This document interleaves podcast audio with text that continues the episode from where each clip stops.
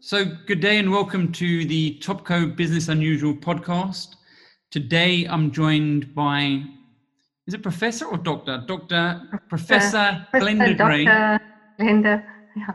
Both, I think both. They right. So, you're the the the president and CEO of South African Medical Research Council, but you also I've got all my notes here somewhere. Um, but, but you also have um, a very strong medical background in I'm a terms of your research pediatrician. professor. I'm a, I'm a research professor in pediatrics and I do HIV vaccine research and, um, and other kinds of reproductive health in women and issues around social science and women and HIV acquisition. It's a kind of um, both clinical research and social science work to try and understand some of the risk factors that give women HIV in South Africa. Mm, and we had some big problems. And I know for your work, you were recognized by Time magazine as one of the top 100 most influential people in the world, and Forbes as one of the top 50 most influential people in, in Africa. And I often thought, because I saw you on the cover, and I know that we put you on our cover for Top Woman, and you spoke at the event, and, I thought, how do people find out about your good work? It's, I thought that was really amazing what you're doing and why because we focus a lot on business. As an organization we focus on business leaders leadership and people making an impact. But i was really grateful that we can go into the scientific community and really you know start giving credibility and recognizing people making contributions in science and academia um, I, I, I look at things slightly differently I, I see that business startups, entrepreneurs, policymakers, and academia need to come together more often and, and, need to be talking and solving our big issues. And I, and I often feel that we clump ourselves into each one of those things that we feel most comfortable in. Do you do you see that? Well, I think science is entre- entrepreneurial as well. You know, so if I think of the work that we do in science, um, you have to innovate. And so uh, when we're thinking of a science of a science project or a science idea, um, you know, you have to come up with a, a really innovative um, hypothesis and then you have to get someone to fund it. So you have to convince the funders, hey, this is good enough, give me money to do my research. And so uh, we call ourselves entrepreneurs as well because we basically uh, do research and um, you have to pitch your research project to a funder.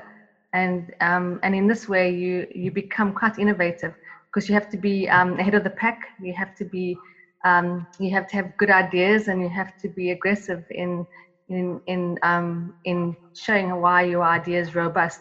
So in fact, we're more related than you think, um, you know. And so and um, there's you know so a lot of people, so a lot of people in South Africa who are are scientists actually um, live on what we call soft money. They they go from project to project and they write grants to bring money in to conduct that research.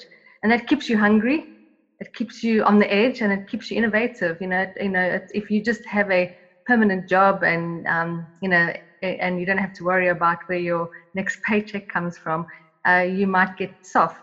And so um, uh, scientists are hungry because they have to they have to write grants to bring in money to to to conduct research. And and South African scientists are actually quite innovative in, in one of the programs that, that I run at the Perinatal HIV Research Unit at, in Soweto, we write grants to, to employ about 600 people. So we bring in about 120 million Rand a year just in a little project in Soweto. Uh, and we've been employing people since 1996. Um, you know, so we've managed to keep this, you know, and then, um, and that's just one of the, those um, innovations. We have a whole lot across the country. People um, employing people in Khayelitsha, Orange Farm, um, in um, in KwaZulu-Natal, Ladysmith, who just go from grant to grant and employ 100, 120 people, get involved in HIV vaccine research, get involved in COVID research. So wherever there's an opportunity, they position themselves so that they can can conduct research. So so in a way, we we more we are similar as you. We are as hungry and passionate and yeah. eager to to change the world as you are. I'm seeing a lot more now as well in business, certainly. is that there seems to be a, a, a far bigger reliance on academic research in deciding policy within companies, best practice, people practices, even human capital. You know, I think there's been a lot of research around things like, you know, in recruitment, not just recruiting people for their IQ, but more around adaptability now, which is yeah, you do. You need social scientists. So a lot of people bring in anthropology, anthropologists into the workplace to to watch how you know first of all to look at the the climate, the organizational climate, your values, and also to see how people work together. So if you work in a team, you need to know you need to know your team. So I use the enneagram, and we um, I don't know if you've heard what of the enneagram. I'm an eight. Are you? Oh wow, Yes. powerful, power, power in the Power. room. Huh? Power. So yeah, so so basically, and then it's also oh you're three. Oh, that you're you're you're good. I mean, so I have a bit of a, a wing of a three um, do in you? me. Yes, you know, and that's about helping people. Uh, you know, that part of the the, the three is, If I'm is healthy, about if I'm healthy, I'm helping people. If I'm not healthy, I've I've got the nice cars and the, and the nice Yes. suits. Yeah. Well, if if I'm not if I'm if I'm bad, then I'm a mafia. You know, so the eight goes from the Oh, mafia. yeah. Donald Trump's also an I- eight. But I so was heard, I heard that about you. The government said that about you. So Ma- Mandela was an eight as well, and Mother Teresa. So I, I can aspire to Oh, really? to those people. So yeah, so we have the mafia bosses, we have Donald Trump, we have Glenda Gray, we have uh, Nelson Mandela, and then we have Mother Teresa. so I'm kind of like you know, so I, I, I have a lot of work to do. I'm work in progress. So I think threes are a lot of. I think they said that half the Fortune 500 CEOs are threes. That's amazing. So they're very goal orientated. So I do triathlons, and I and I and I win. Like I just started doing these triathlons like five years ago, and I won SA champs four years in a row, and I came fifth at Worlds from never doing them. And Is Richard Branson a three as well? probably Yeah. Okay. So we we're very goal orientated. Um, I don't know. Winning is part of our. D- we're competitive. I think that's what it is. We're competitive. So the, the enneagram's funny. We did it for our whole Yeah. our whole team. We could laugh at each other. I think that's what it made us do more than anything It else. helps, and it helps you because particularly if you have, a counterphobic six on your on your team, and you can What's a always like counterphobic six? Because my wife and my brother are both sixes, and they're the my two other directors. Well, sixes are interesting, and in fact, they say more sixes should be leaders and more sixes should be presidents. But they they kind of Mm. they're very evidence based, and so they they much they Mm. they want to see the evidence before they act. But at the same time, they're also the kind of people who um, don't want to who won't sail until the They ship is themselves. and They also they're like they, they don't want to leave they don't want to leave the harbor Yeah. they, they, but they can be a little bit catatonic at times. You know, they, they, they- they're not they're not risk takers, yeah. and um, but That's they they're but they but they like evidence. You know, and so they would they, they they feel comfortable when they have evidence, and they're great leaders, in fact, because they they they base their decisions on on on evidence, and um, but they can also be very scared to to to move forward and catatonic. So you need to kind of shove them out of the nest a bit. Uh, That's what I do. Yeah, I agree with you. They're very, they're very good at evaluating people and working with people. I noticed that as well. So they say that they'll be your best friend for life. It's true. I've been married for over 20 years. I don't know how anyone else would do it, but she did. Loyal. She has But- evidence and- that you're that you're good. and uh, it- yeah, indirectly, yeah, you could say that. So, so, um, and I think that what we're getting is this science is helping us become better leaders, but not everybody's using the evidence like they should, right? This is the challenge now that we face. Yeah. And the ch- and in this in COVID nineteen, the evidence changes all the time, and so Yeah. you you have to um, be prepared to reevaluate uh, your decisions based on evidence as it evolves. And what seemed like a good idea in March now seems like an atrocious idea. And Yeah. as as evidence, um, you know, uh, accumulates, you know, it was only in I think it was in May that uh, we started, this data came on about wearing uh, masks, and the public started to wear masks in, in May, despite the fact that the epidemic started in, in, um, in December. November. So, Yeah. yeah. November. So, so um, you know, and issues around washing your hands, you know, physical distancing was always a, a criteria. So you have to keep on changing tack as, as the data arrives. So you have to be nimble and you mm. have to, um, you know, realize that uh, everybody is an expert or, and everybody isn't an expert uh, when it comes to this, this epidemic. So th- I think my most pressing question is probably the same for everybody, right? It's because there seems to be these like conversations about when things could look like semi-normal again or when a vaccine essentially will be created and, and there's the thinking and I, would imagine you, your evidence working with hiv aids is, is not as simple as what you think. It takes a very long time to find these solutions. There are some like aspirin has I don't, I don't, even know what it's called. I have to read it actually. Dexamethasone, yeah. yeah so the dexamethasone, yeah. Dexamethasone, yeah, yeah. If you say it, I yeah. can repeat it. But um, so, I mean, what are your thoughts? Because we're all trying to plan. I think the the challenge that I see personally for me is that I like to world and like to live in a world of certainty. So I know what's certain coming forward, and then I can plan around that. And I think that's probably been the hardest thing for me. I mean, media's been disrupted as an industry for many years, so that's a little bit uncertain. And now you have this fact that do you bring the team back? Don't you? Do we scale up and get ready for economy, or do we carry on waiting and you, you know? Yeah, I mean, I think it's difficult. So I guess we all thought. Um, so in March, we kind of thought um, you you you have a surge. You know, we saw those little those yeah. those curves, epidemic a peak, and you you you have the surge, and then it goes down, and then we all get on with our lives.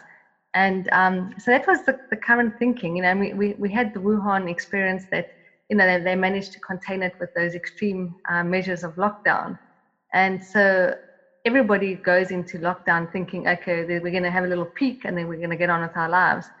And then data starts to emerge, and mostly from the United States, is that you, you have your peak and then you, you just keep on going and um, it doesn't get better. So if you look at the United States, you know, they've had, they, they're having 23,000 infections a day after having the worst peak and they have the biggest epidemic.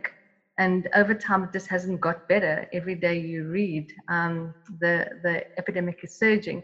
And so what you see is what we thought was um, what we, we thought we would, were going to lockdown for six weeks and we'd come out on the other side and it would be business as usual. And then we then you start to understand that these coronavirus epidemics are they last two or three seasons, and so this virus is gonna um, is gonna circulate at a global mm. level for for two or three seasons, which means that we're looking at um, end of next year uh, to being in a situation where um, we may be normal again. And so what you have to, holiday. yeah. And so what you need, in that, so we either wait until the the, the coronavirus epidemic uh, circulates out, or we try and um, innovate, and that's where vaccines come in. And normally vaccines take 10, 10 years to develop, and now we're trying to concertina 10 mm. years into eight months so you can get a vaccine out into into humans so that in in, in six months time we'll have a vaccine so that's how innovate, and, and that's what's maybe beautiful about science and um, and industry. You can say, okay, how do we take ten years and make it eight months? You know, and, and that's just you know miraculous in a way. So that's why science is so exciting because people then say, okay, let's do everything. Well, let's take risk and do everything together. So we're not going to go, let's do this experiment and then that experiment and then that experiment. You know, we you're doing all the experiments at the same time so that you can get into into humans as quickly as possible and that's how you that's what this this epidemic has is making us do uh, rethinking stuff yeah so just rethink rethink our timelines uh, even you know i don't know about you but even since lockdown you know when we when we went into lockdown I kind of mm. thought, okay, this is one epidemic I'm gonna sit through. I'm gonna watch from the side. I said, guys, I'm gonna, I'm gonna write my papers. I've got, you know, I've got a whole lot of journal, I've got a lot of science to write. I'm going to sit here, I'm going to watch this epidemic art on the side. I'm not getting involved. And then all my colleagues know, you know, and then, and then I, you know, I, I kind of was, was thrown into this epidemic. Um, I wasn't going to get involved. I had set up all my teams. They were going to respond, blah, blah, blah. I was just going to have a nice six weeks in in um, in self isolation, and um, the, you know the rest is history. I kind of uh, got involved. Uh, my my comrades from the past called me and they said, Glenda, this is um, this is the epidemic we've been waiting all our life for. This is the epidemic um, that we've been trained for. You know, you've spent you know all your life working on the HIV epidemic. This is this is our show. This is we have to be present. Mm-hmm. And so um, I kind of got involved in a whole lot of initiatives. Um, we wrote a couple of uh, projects even before the epide- epidemic started in South Africa. We predicted what we needed: ventilators, oxygen, this, this, that, um, as well as a science agenda around around. Um, we needed um, tests, we needed surveillance, we needed uh, therapies, we needed vaccines, you know, and we started to to mobilize resources to to get us ready to respond to the epidemic in South Africa. And so hmm. before I knew it, um, I was working 24/7, um, you know, uh, being a scientist as well as getting myself into trouble for um, for being obnoxious. But I mean, is that not a compliment in a way? That um, I, I, think a couple of things. I remember when it happened on that weekend. I, I, I said to Fiona, "We must write our letter of support to you. But by the Monday, you'd had so many letters, it, it didn't seem relevant Could anymore. Helped still. it would have helped. Business, having big business behind me. but, I think, but I think that, wow, the response was really great. And I think that, um, you know, it, it, it probably showed that um, it wasn't really so much if you were right or wrong, um, I think it was the way that you were attacked, in all fairness, and I think it was done in a bullyist way, not in a conversation. And I think that, I think, uh, and I think that's the the challenge that we're facing is that everybody's working hard. They're all under pressure. Their logical brains are probably leaving them because they're probably a little bit worn out and frustrated and anxious and all those sorts of things but it still doesn't stop the fact that we must be able to question each other. That's part of a healthy society to question one another. I mean, you said it before, just reading the interview you did, you did in 2017. You, you talked about failure being the heartbeat of science because if you're not used to failure, and that's it, isn't it? it, it if you don't know, if you know the answer, then don't do the experiment. You know, and so we do these experiments because we don't know the, the result, and so we have to be prepared uh, for any outcome as long as the way we design our studies are robust enough to give us a, a definitive answer. So yeah, I mean, I, I, agree. I think that that the crime, the punishment must always fit the crime. And um, mm. when you do criticize um, the government, you know, whether I was right or wrong, uh, you don't. Um, you you have to respond in a way that's measured and thoughtful, and, um, and not try and uh, suspend someone or investigate someone or shut them down. And mm. um, you know, you you know, you, instead of using a bazooka, you can use a caterpillar. You know, catapult. you know, you don't have to. Yeah, you know, a catapult. You don't have to. Um, you know, or a pellet gun. You don't have to. Uh, you don't have to use a nuclear bomb to get rid of someone. You can just, you know, so whack them. You know, whack them with a, a catapult.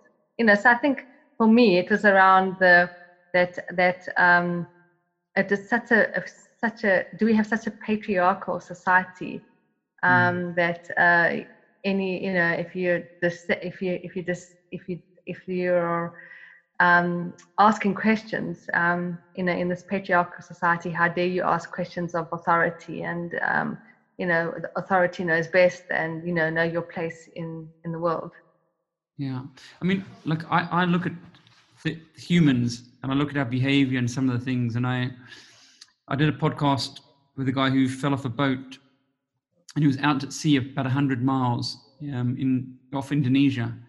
And the, middle of the night, he actually had seasickness from eating some bad food. And he survived for 28 and a half hours.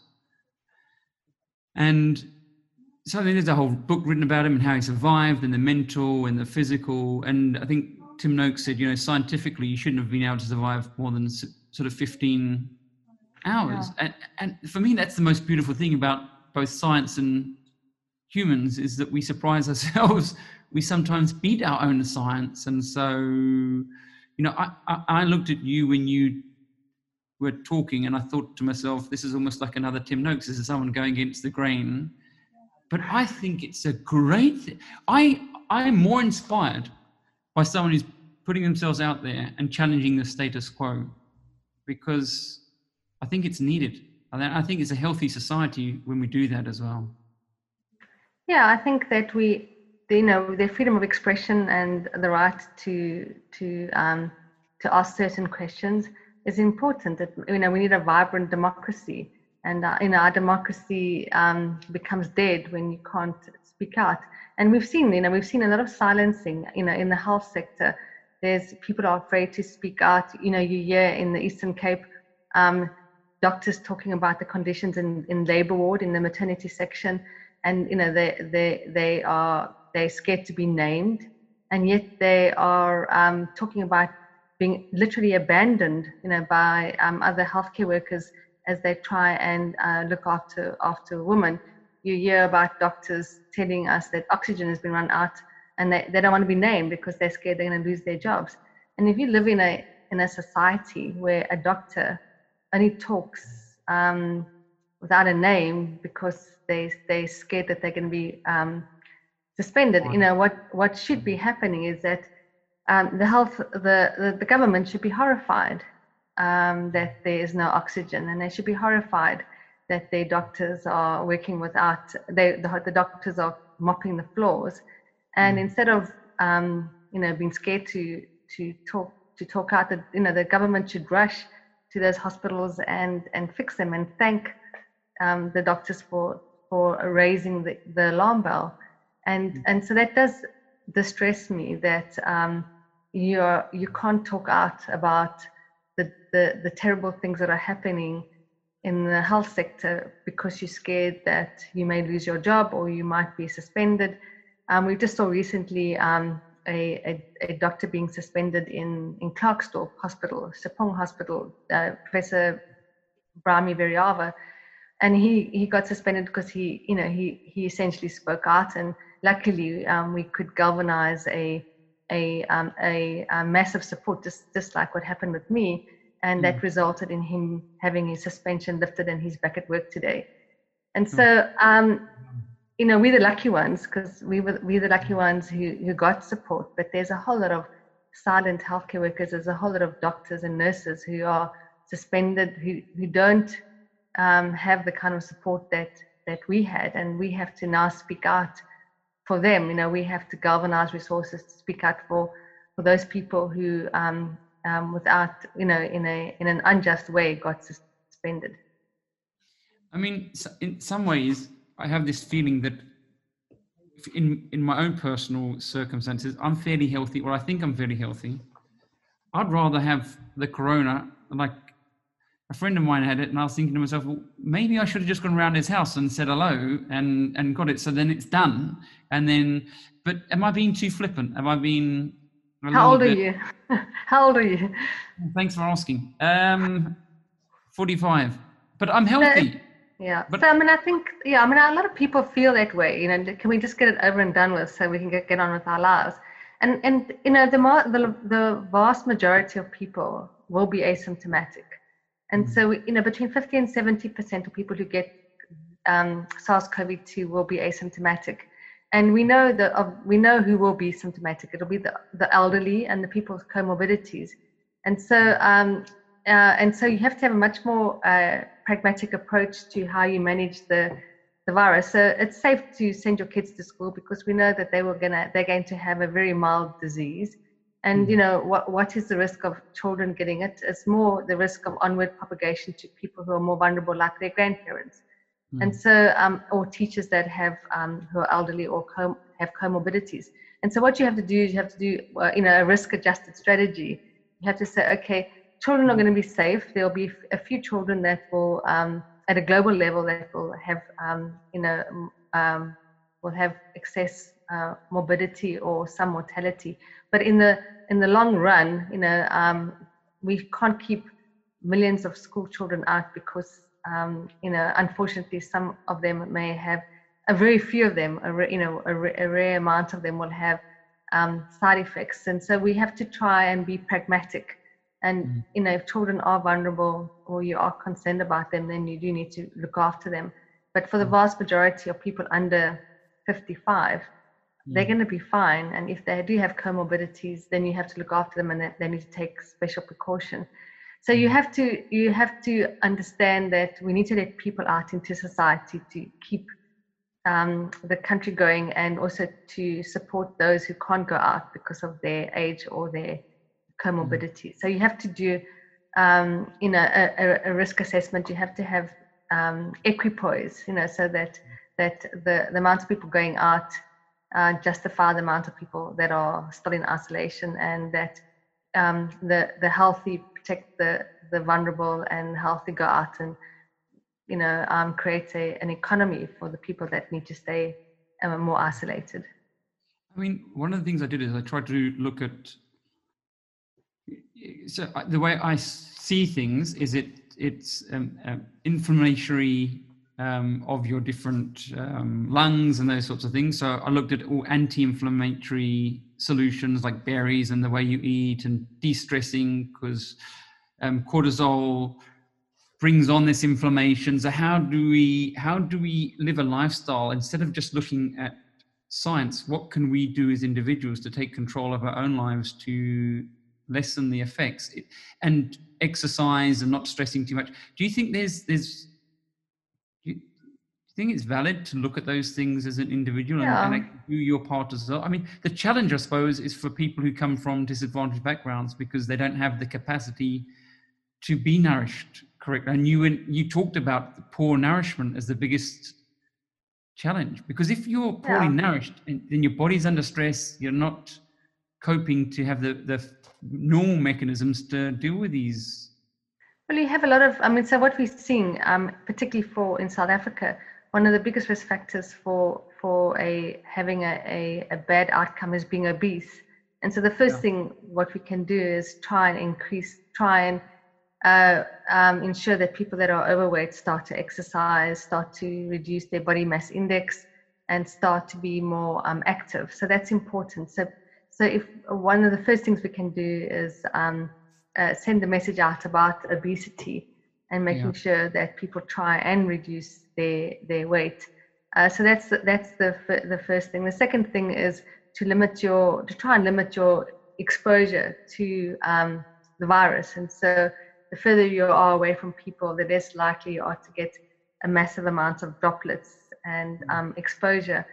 And and then I, I do agree that um, you know it's, as you spoke about the person in um, this this in the water, and Mm. you know there is a the the um, resilience, mental resilience is is critical uh, for um, for this um, when you when you do have you know then when you do have COVID nineteen you know so you have to be mindful. When you when you when you are infected um, you got to you got to know your your body and you've got to be attuned to how your body is responding to the virus.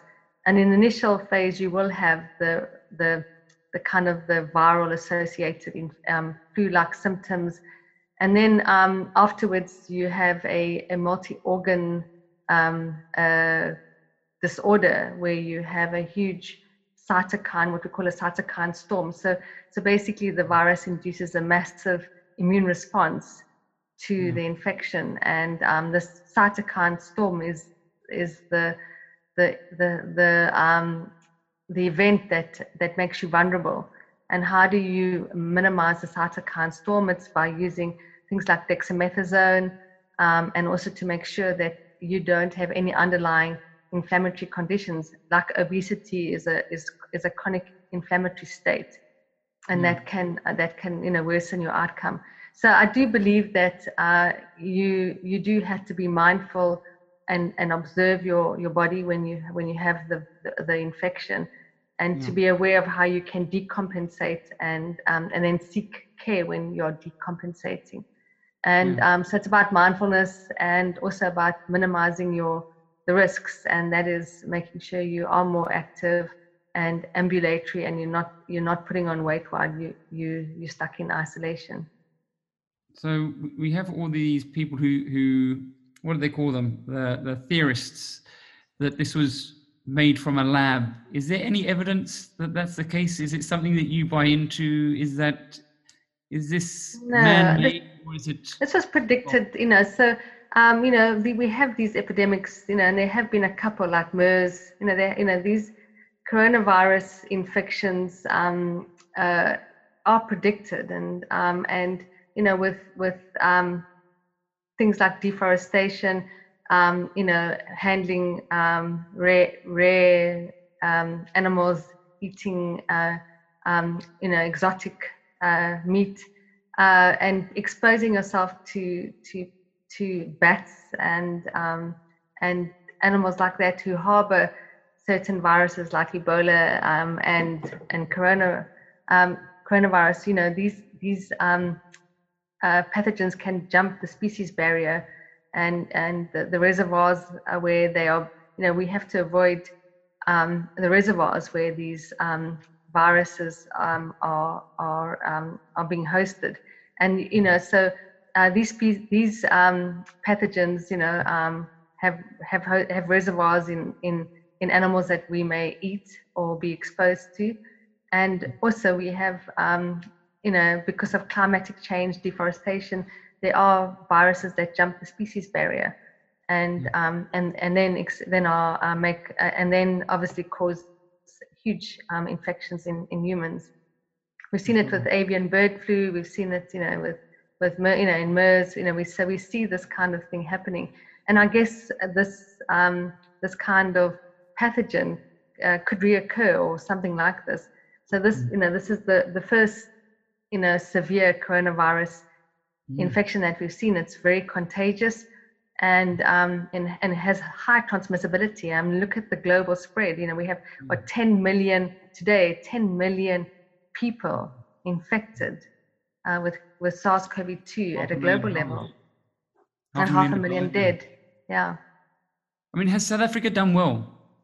Has, has South Africa done well? Because the thinking before March, before the lockdown, was wow, without informal settlements and people's access to the right hospitals and those sorts of things, that South Africa's in a world of hurt. If if you look at somewhere like China that had been, you know, had- had massive fatalities. Yeah, I mean, that we, you know, we have a, we had a, our issue is, um, is how we respond to the medical phase of the epidemic and how robust and resilient our health system is. And we had a fragile, fragmented health system before uh, the beginning of the epidemic, and when we could not fix it in 11 weeks.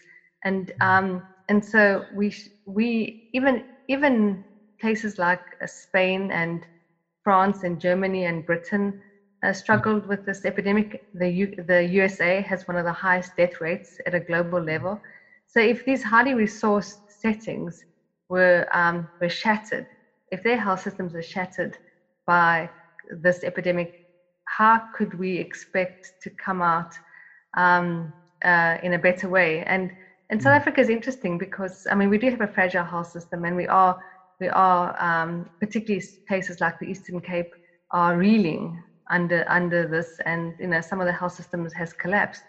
But at another level, we have quite a low case fatality rate, which is mm. interesting. So if you have a look at our, our case fatality rate is much less than in the US. And is it because we have a youth bulge? We have much more young people, or is it mm. because it's too early to say? And as mm. the as the health system becomes unraveled, more and more people will get ill, and um, we we won't be able to have the kind of health response that we've been able to have at the beginning of the epidemic. And so it's going to be quite it's going to be quite instructive to see how our case fatality rate changes over time as the as the epidemic unfolds. And so, you know, touch wood, um, at this stage, we still have low a low case fatality rate, which is great uh, for South Africa, and I hope it remains like this. Do you do you see a lot of young people taking uh, their you know their careers forward more in like the STEM area? Do you, do you see like science, technology? Is that going to take far more focus because of a virus like this? Do you think we're going to be able to involve far more young women in into this arena now? I hope so. I hope people will see it. I mean, the problem in South Africa is that uh, we we have not invested enough um, resources in science and maths at, at high school. So mm. a lot of capable young kids, um, you know, have been disadvantaged by not being able to to um, be schooled in science and, and maths. And so we have a shortage of, of, of, of mm. capable students that, that could respond.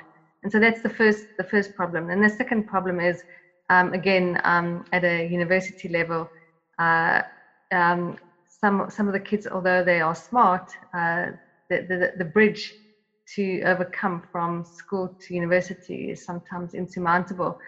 And then obviously there, there are issues of, of, of race and class and privilege, which make it quite hard for, for mm. kids from disadvantaged backgrounds. But be, be that as it may, um, um, you know, we, we have to invest in, in young scientists that are come from diverse backgrounds, and we have to spend that time to to nurture them. So we, you know, in, in the South African Medical Research Council, we spent a lot of time building that early stage investigator, building that uh, female black scientist, and and investing in in her so that they can become mid-career scientists and science leaders. And so we do find there's a, a shortage of um, of women in science and a shortage of of, of um, from from from the cradle to the grave, so to speak. Um, in the as a young scientist, um, you sometimes marry your your your lab partner and then you set you you basically allow them to move forward while you sit at home and have children and cook and allow the, the man to go ahead of you. There's also um, laboratory you know there's also um, uh, you know perceptions. Women choose technical work rather than scientific work because um, it's easier to manage your work you know your work your life your work life balance.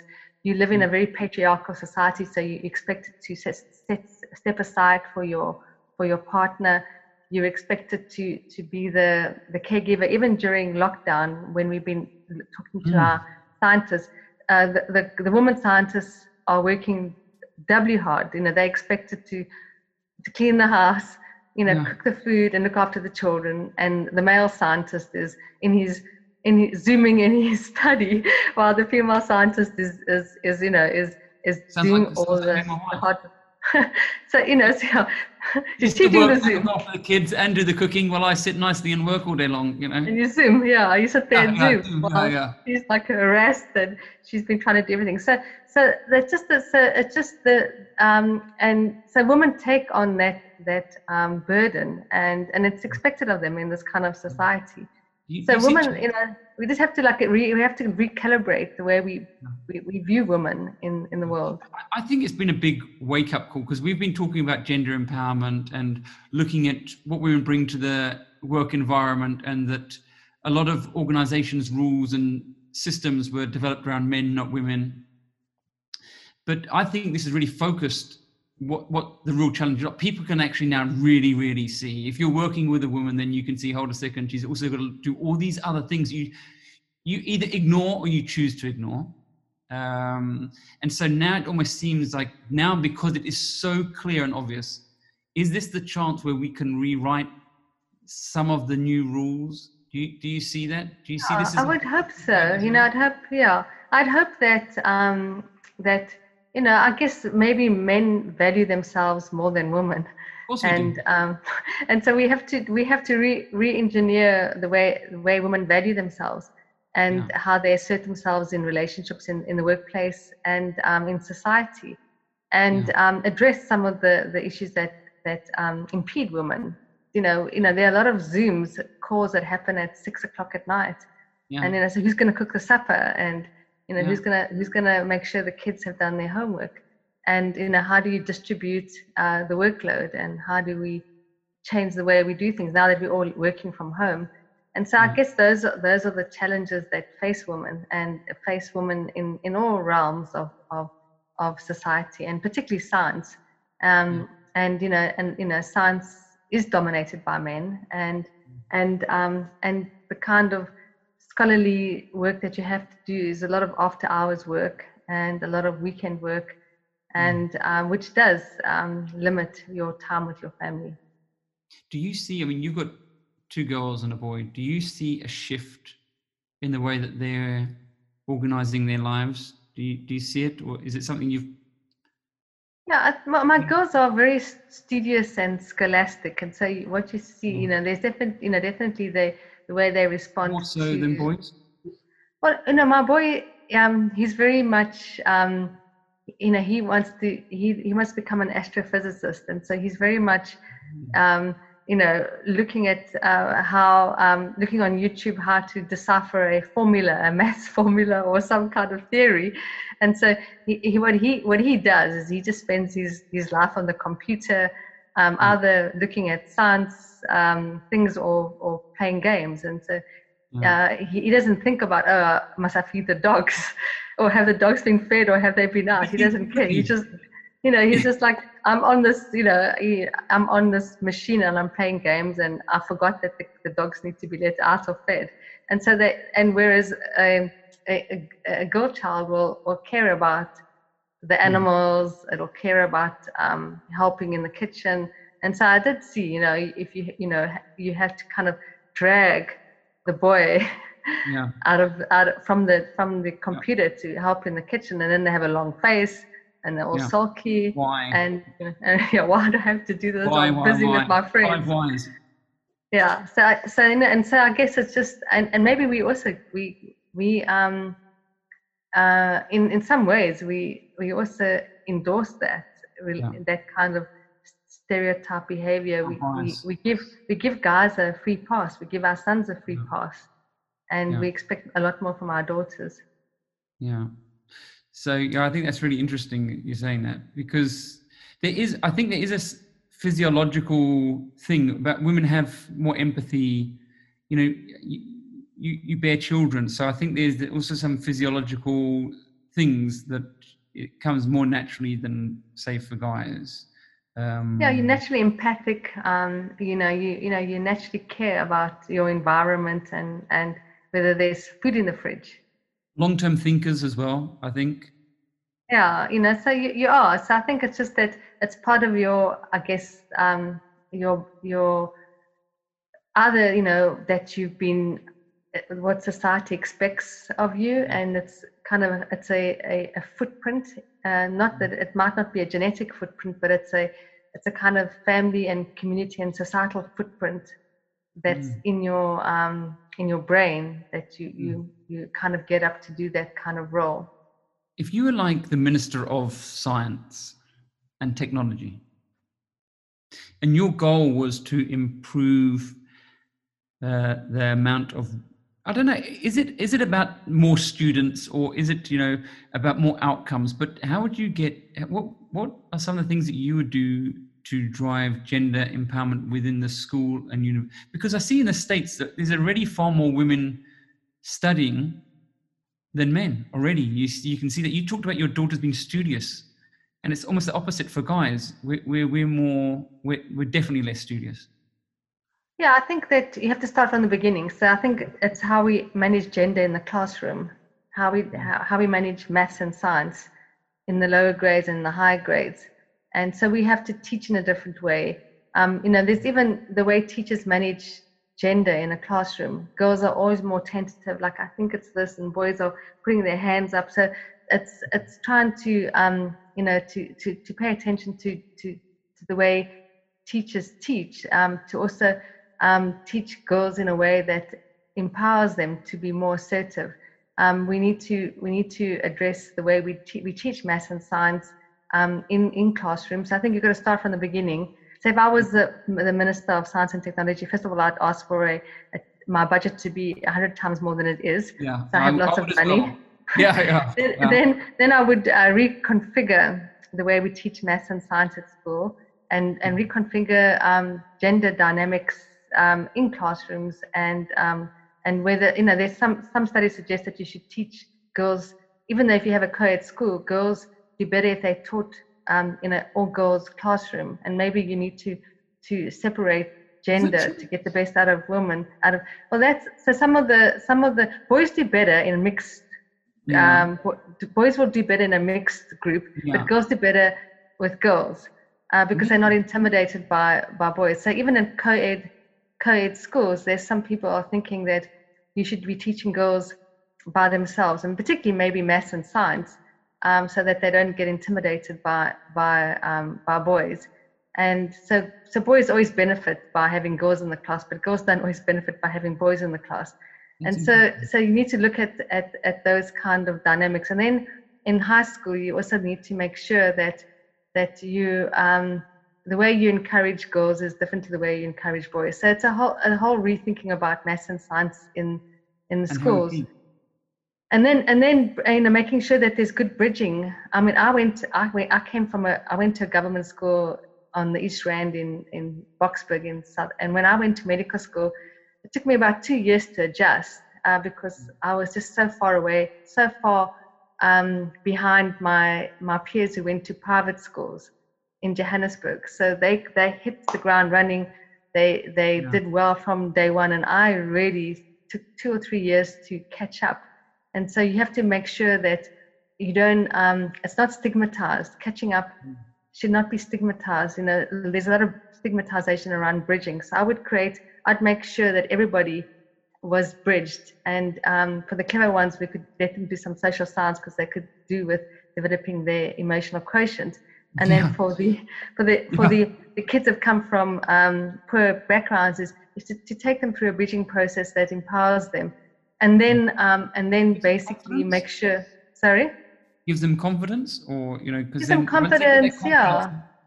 yeah confidence you know you're intimidated if a lot i mean there's lots of things it's you know the fact that you don't have food you don't have data you don't have um, you know um, you know computers you know there's a whole lot of things that just disadvantage you as a as a poor kid from a from a black township. And so you Mm. have to address all of those things. And then um, and then you have to um, create opportunities for them in you know in science afterwards. Make sure there's enough phd programs postdoc programs have to do a lot of mentoring. So it's a huge investment um, in in science. And you see this kind of you know th- this kind of in in south korea in singapore uh, malaysia you see a whole lot of in india you see a whole lot of investment in young girls um, Mm. in science to try and build that that that mass that cadre of, of girls in science but i think there must be some evidence around if we had to invest 100 times more in in science and tech that i'm sure the impact would be bigger than the level of investment in possibly other departments or other areas right Sure. because you're got a far more sophisticated society it's going to lead to far more jobs you know already south africa if you if you look we've got great levels of education in certain areas so if we had to expand that that would make us a hub for investment for it and Yeah. science as well because of our low cost of Yeah, if you have a look at South Korea and Singapore, if you look at South Korea after the Second World War, you look at Singapore, uh, Malaysia, um, and what they decided to do. So Singapore was a very poor country, uh, as was South Korea. South Korea was devastated um, by um, you know the, the wars that were going on, Japan and and and and South Korea, and you you took what they did post-war um, and how they invested um, in a, um, a strategy where they, they put money into innovation, into science and technology, and um, that that catapulted them into a whole different um, trajectory. yeah Um, and if and if we had maybe paid the same kind of attention to science and, and technology uh, post um, apartheid, you know, we might be in a different situation uh, than we are in, in at this time. We kind of almost disinvested in science and maths. In those areas, even nuclear, those sorts of things, right? So that went backwards instead of forwards. And I mean, we, we talk at the moment, we, we've got some big social issues in South Africa. In fact, Africa has got big social issues. What, what is your feeling about bringing more social compact together, speaking with the different players? Are you seeing that, I mean, in your work, your, what do you see as some of the solutions that you're seeing on a practical perspective? How do we how do we bring more equality into South Africa and Africa? We have to, yeah. So I think the, the, the relationship between government and people has to be re, re-engineered. And um, uh, people don't trust. Well, I, I think we don't trust. First of all, I think citizens don't trust their government. Um, you know, people are scared of the government, where the government should be scared of the people. You know, so there's a there's a lack of there's a power imbalance, and um, um, governments should be there to serve the people, and that's not that's not what's happening. And so, first of all, you need a different relationship between government and its citizens, and yeah. um, government needs to be the servants of the citizens, um, and we need to change that dynamic. And so that's the first thing, and that will build trust. And so you need a you need a, a country that trusts their government to, to take to make the best choices for them. And then, then you need to have dialogue with your government. Sorry? Like Jacinda Ardern from yeah, she seems to be a very good example at the moment of just communicating exactly. even short messages, like two minutes, two and a half minutes, but it's effective, right? Brilliant. Yeah. So you have to have a different a level of, of engagement with your with your country. Um, mm. You need to you need to empower them to make the right decisions, and you need to have discussions about about um, you know what do we invest in, what do we disinvest in. You know, do we need an army? You know, with the cost of an army, could we put that into science and technology? Uh, do we need um, do we need this or don't we? Do we need uh, nuclear energy or do we need something else? And to to start to have that dialogue so that communities help make uh, decisions around difficult things together with their government and develop a whole different social compact. So you can't just expect the citizens to do it when the mm. government is cold and distant. Um, you know, so you, sorry? How can business help? Because I think we, we do, we put a lot of emphasis on government and uh, like, you know, um, we all have a choice. We can vote, so we can change how government is. And so that's the choice that we have. And I think that's come across from the states certainly at the moment is there's no point in rallying. What you could do is vote you know? But at the moment government i think is one way and business is seeming to be a little bit more wanting to change. How do you see businesses helping with this social yeah. so i think in terms of business you know so we have to break down hostility between um, business and government as well you know mm. and i guess it's based on on the the issue around capitalism. You know, mm. so there's a there's a um, there's this triad um, in a labor, business, and government, and they always at loggerheads with each other. And so you've got to first of all, you know, um, break that. You've got to build trust with the with the trade unions, with the workers, and mm. business then has to work with the government. So um, and you know, so business is an important integral part of, of the social compact together with labor. And mm. if if and labor and business have to work together for the good of the country and have to take knocks together. And for business, it can't always be about profit at all mm. costs. And you know, maybe we need to see profit in a profit in a different way. Profit is is is um, is the social compact. So how do we define profit? How do we mm. define um, uh, bonuses? You know, maybe bonuses are are the fact that um, you fed uh, um, by, by creating employment um, and doing this, you you um, boosted the economy of a certain community. So we have to define, um, you know, what what our outcomes are, and yeah. and and you know what how we define impact. So, uh, you know, what you know what what would be an impact for a you know what is the social compact that business does? You know, how do you recalibrate? Uh, your success? How do you build trust with labor? How do you and labor uh, make tough decisions that that um, that improve the lot of everybody um, mm. instead of the lot of, of a few? And I mean, I, I, speak to a lot of people around South Africa, but I mean, what, what's your view on, on Africa generally, the, the future? What do you see as the future for business and growth and science in Africa? Africa has to get its act together, and um, you know we we we have to get our act together, um, and we need to we need to have governments that serve the people. We need to have governments that aren't corrupt. Um, we need to have governments that invest in, in in their people. We need to have governments that invest in the health system. We need to have governments who invest in education.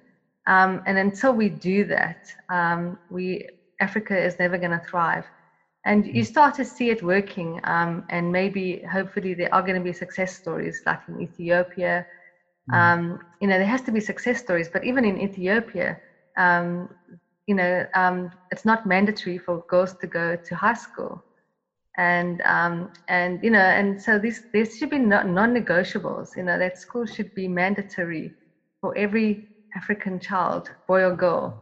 Mm. Um, so that's the first thing we need to do. that's going to create equality just straight away. That you know, education of educating girls to the highest level reduces birth rate, increases the economic performance of the whole country. So you're right; those are non-negotiables, right? It shouldn't. So, yeah, girl children should go to school. It's a non-negotiable. It's the, their ticket out of poverty you know they mm. deserve us they deserve to get to secondary and secondary uh, secondary education so that, so that's that's non-negotiable vaccines for children are non-negotiable you know mm-hmm. a health system you know the a health system that works is non-negotiable yeah. um, and um, and you know so so there's certain things that that that that we have to do we have to get the the building blocks right like a health system like the nhs i mean or is that a health system like the NHS that's managed by the private sector? A, we need a, a you know we need a, a program that promotes universal health coverage and health excellence,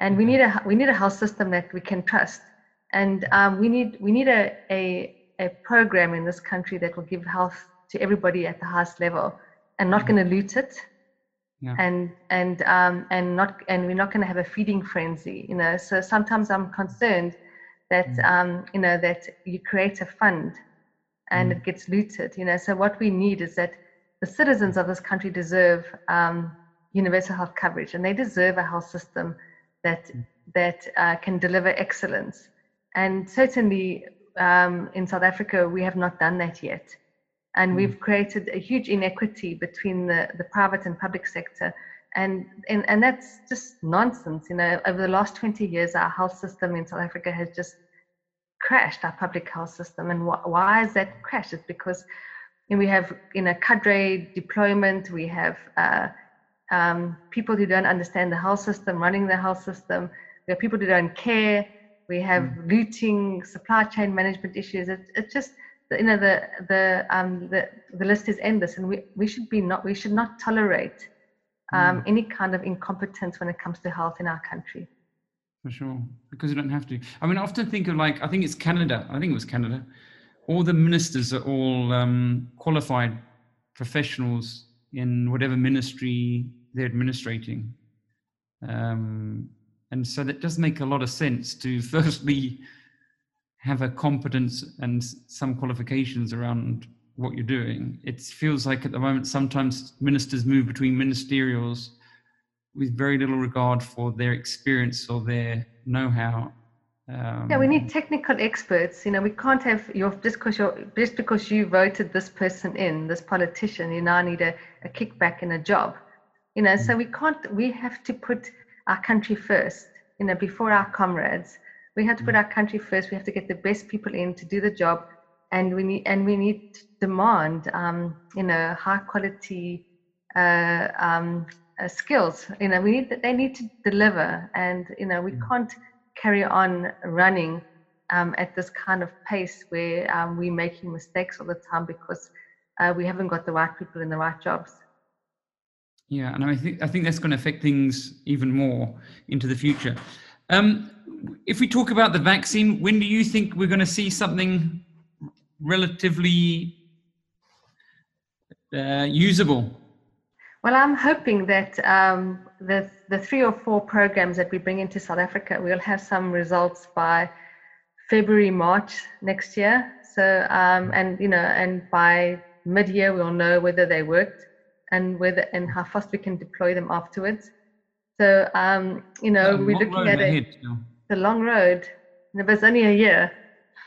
So, I mean, it sounds like a long road because I'm thinking of businesses, how they're going to operate in this current environment and how's the economic impact going to mean for everybody. That's, I suppose, the social uh, environment's going to be tough, right? It's going to be. It's tough. Um, you know, the, it's, um, you know, if if if the, the if all the economies of the world have struggled, um, imagine how fragile places like South Africa, India, Brazil, Peru, Venezuela, mm-hmm. Chile, these places are going to be are decimated. uh, by by by COVID nineteen, and so um, you know I you know we're going to be it's we're going to be build, rebuilding an economy like we had to rebuild post uh, the depression, post the um, the the world wars. Um, that, that's the kind of um, tectonic place we find ourselves in. You know, we in a we in a um, in a severe depression yeah. at, at this moment in time um, at a global level and, and even so much more in in a in in Africa. And and we complain in South Africa. I'd, I'd hate to you know I'm re- I'm reading about what's happening in Zimbabwe and um, you know their struggles so if, if we're suffering in in South Africa imagine what's happening yeah. in other parts of, of, of Africa.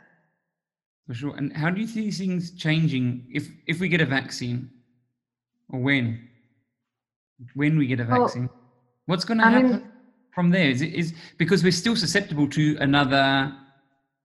Are our are our behaviors changed forever now? Do you think? Do you think this is it? This is the handshake's gone. I think that our behavior um, is going to be changed for a long time to come. I think you're going to see a lot, a lot more, um, uh, a lot less mixing, a lot more isolation, um, a lot more obsession Westerners wearing masks. Um, you know, would you have worn a mask before March in public? Never. You know, um, I, my my daughter and I were coming back from India just before the lockdown, and we had masks. Yeah. And we were embarrassed to wear Same. a mask. Same. We were mortified. Yeah. yeah. And now we, we're mortified if we don't have a mask on. So I mean, you know, so we we are going to become mask wearers, and um, and that for me is a, a huge shift. Um, and the, the way we um, shake, the way we wash our hands, we're going to be much more obsessed with with hand hygiene and mm-hmm. and social distancing and and um, and wearing. You know, we're not we're going to wear a mask at the drop of a hat, um, and that's a strange uh, place to be. Uh, the thing I think I'm worried about a little bit is I've got three boys, and they I can see they constantly are wanting, seeking friendships from their old friends. I think they, they they're actually looking forward to going back to school. You won't believe it, but it's true.